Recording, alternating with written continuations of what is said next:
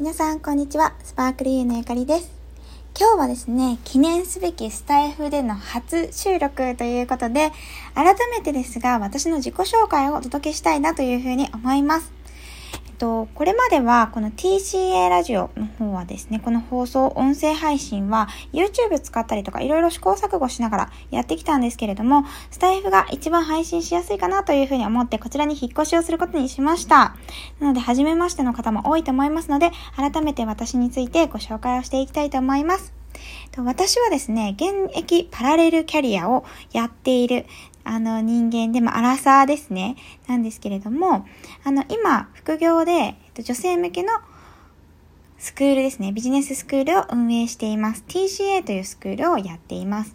で、経歴としては、今、えっ、と、会社員としても働いているんですけれども、会社員の経歴からご説明しますね。まず新卒で経営コンサルティングの会社に入社をしました。と、大手の企業様向けに経営のアドバイスですとか、マーケティングのアドバイスをするような立場だったんですね。あの、新卒で PayPay で働いていたんですけれども、あの、最初から結構役員の方にお会いしたりとか、大手の経営者の方と一緒にお仕事をさせていただくという経験をさせていただきました。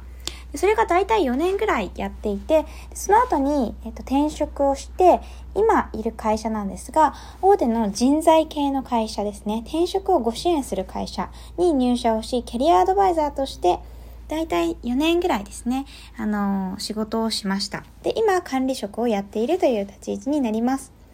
で、副業は実は2013年ぐらいから学びの方を始めていて、で、前職、経営コンサルティングの会社から転職する、した後ですね、えっと、自宅サロンでイメージコンサルタントを起業したんですよね。本当になんか起業したいというよりは、あの、なんか好きなことしたいなっていうこといろいろ探していて、イメージコンサルティングというファッションとか、パーソナルカラーという似合う、似合うお色を診断するようなお仕事からこの世界に入っています。で、えっと、おかげさまで、その、週末企業で、なんか闇雲にというか、あの、手探りで本当に起業したんですけれども、えっと、結構予約がいっぱいになるようなサロンに育てることができて、で、ご相談にでいらっしゃる方も、最初ファッションのお悩みに答えてることが多かったんですけれども、まあ、私がキャリアアドバイザーをやってたってこともあって、働き方の悩みだったりとか、あとは自分でもサロンをやりたいっていうご相談に乗っているうちに、えっと、ビジネスの方に、あの、どんどん仕事内容を変えてきたというような背景があります。で、2020年の1月から TCA という、あの、ときめきキャリアアカデミーという女性向けの企業塾ですね、を立ち上げて、今は3期まで来ているというような感じになっています。で、この、私が TCA をやっているというか、こういう配信、今働き方についてとか、ビジネスについてとか、あとは仕事術的なところですね。そういったものをあの中心に SNS で発信をしているんですけれどもこういったことをやるようになった背景がやはりその私が1社目経営コンサルタントとして働いていた会社にバックグラウンドがあります。当時は仕事自体はすごくやりがいがあったんですけど深夜残業がものすごく多かったんですよね。月の半分ぐらいは終電で帰れなくてタクシーで帰るっていうのも結構当たり前にあったんですね。今は会社も変わってるかもしれないんですけれども当時はそれが本当に当たり前で深夜1時ぐらいから上司とミーティングが始まるっていうこともあったんですよね。で仕事、まあ、新卒でそこに入ってるのでなんかそれが特別なんですかね。こうすごく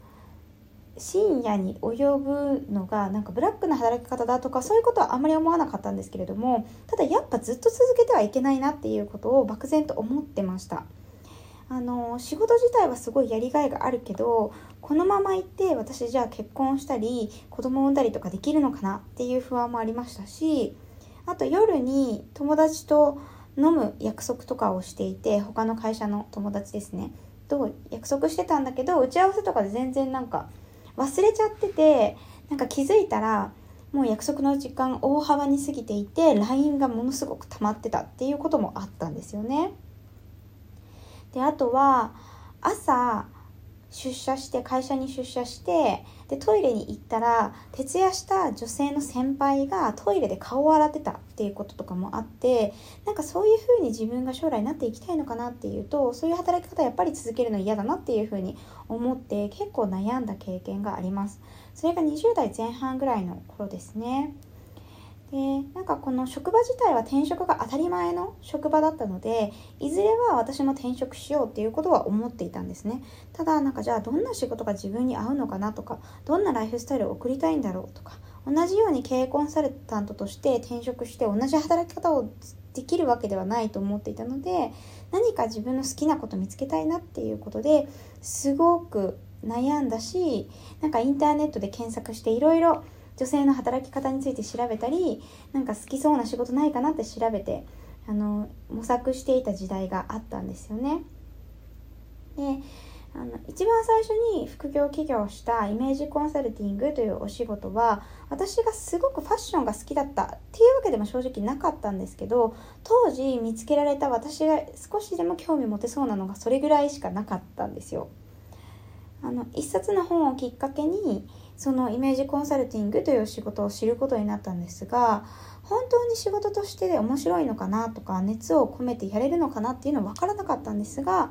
あの当時なんかバラをもつかむ気持ちだったのでそのイメージコンサルタントの学校に通うことにしたんですよね。で実際になんかすごく良かったなと思ったのは自分でビジネスを立ち上げたっていうことが本当に私は良かったと思っています。なんか自分で働き方を考えてモヤモヤしている時よりも何か自分で仮でもいいので好きなものを見つけて副業だったり起業して誰かから直接お金をもらうっていう経験をしたことによってなんか自分はどんなことがやりたいのかとか自分は世の中の人にどんな風に役立つ人間なのかっていうことを知るきっかけができたんですよね。